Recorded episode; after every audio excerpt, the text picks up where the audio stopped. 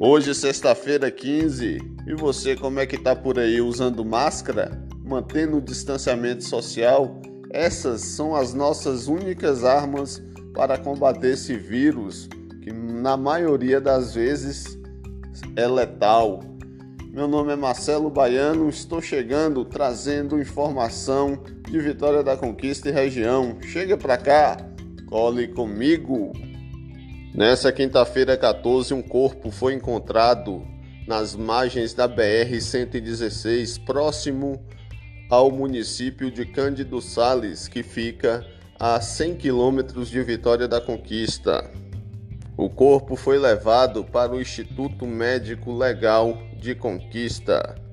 Ainda nessa quinta-feira, 14, um homem de prenome Sérgio foi morto na Urb 6. Segundo testemunhas, ele tentou fugir, mas foi alcançado por dois homens em uma moto quando efetuou os disparos próximo da feira. O corpo foi levado para o Departamento de Polícia Técnica e a autoria e motivação do crime são investigadas pela polícia. Um acidente entre uma moto e uma Hilux na BR-116, no quilômetro 775, trecho que liga Vitória da Conquista a Planalto, deixou uma pessoa ferida e outra morta.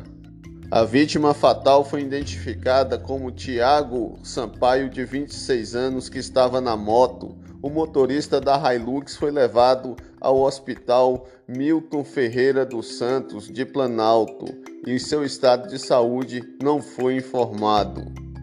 Boletim Covid-19 de Vitória da Conquista, segundo a Secretaria de Saúde, até essa quinta-feira, 14, foram contabilizados 15.901 contaminados, 14.717 já estão recuperados, em recuperação 939, 60 se recuperam internados em hospitais de Vitória da Conquista.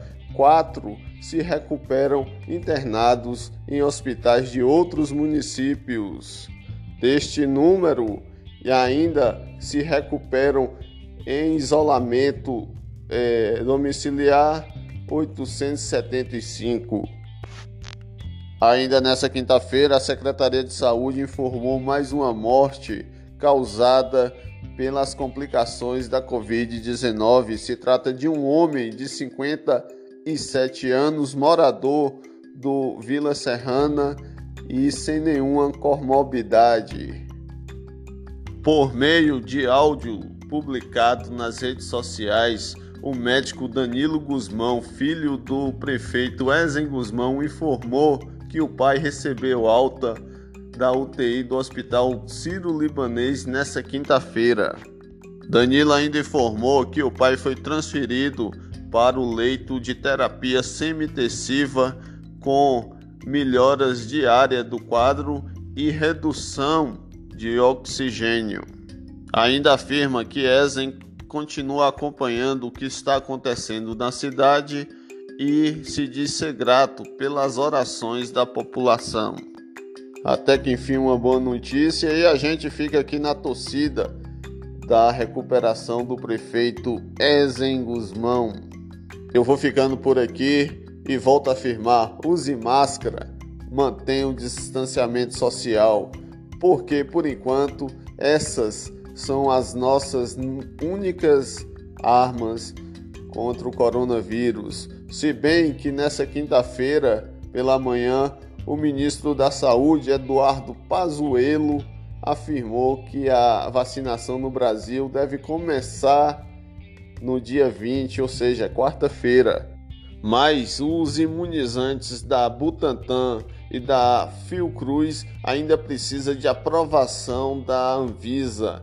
Enquanto isso, vamos nos proteger. Só lembrando que esse podcast está disponível no Google Podcast Spotify, Rádio Public, no site noticiaexpressa.com. Um abraço e até mais.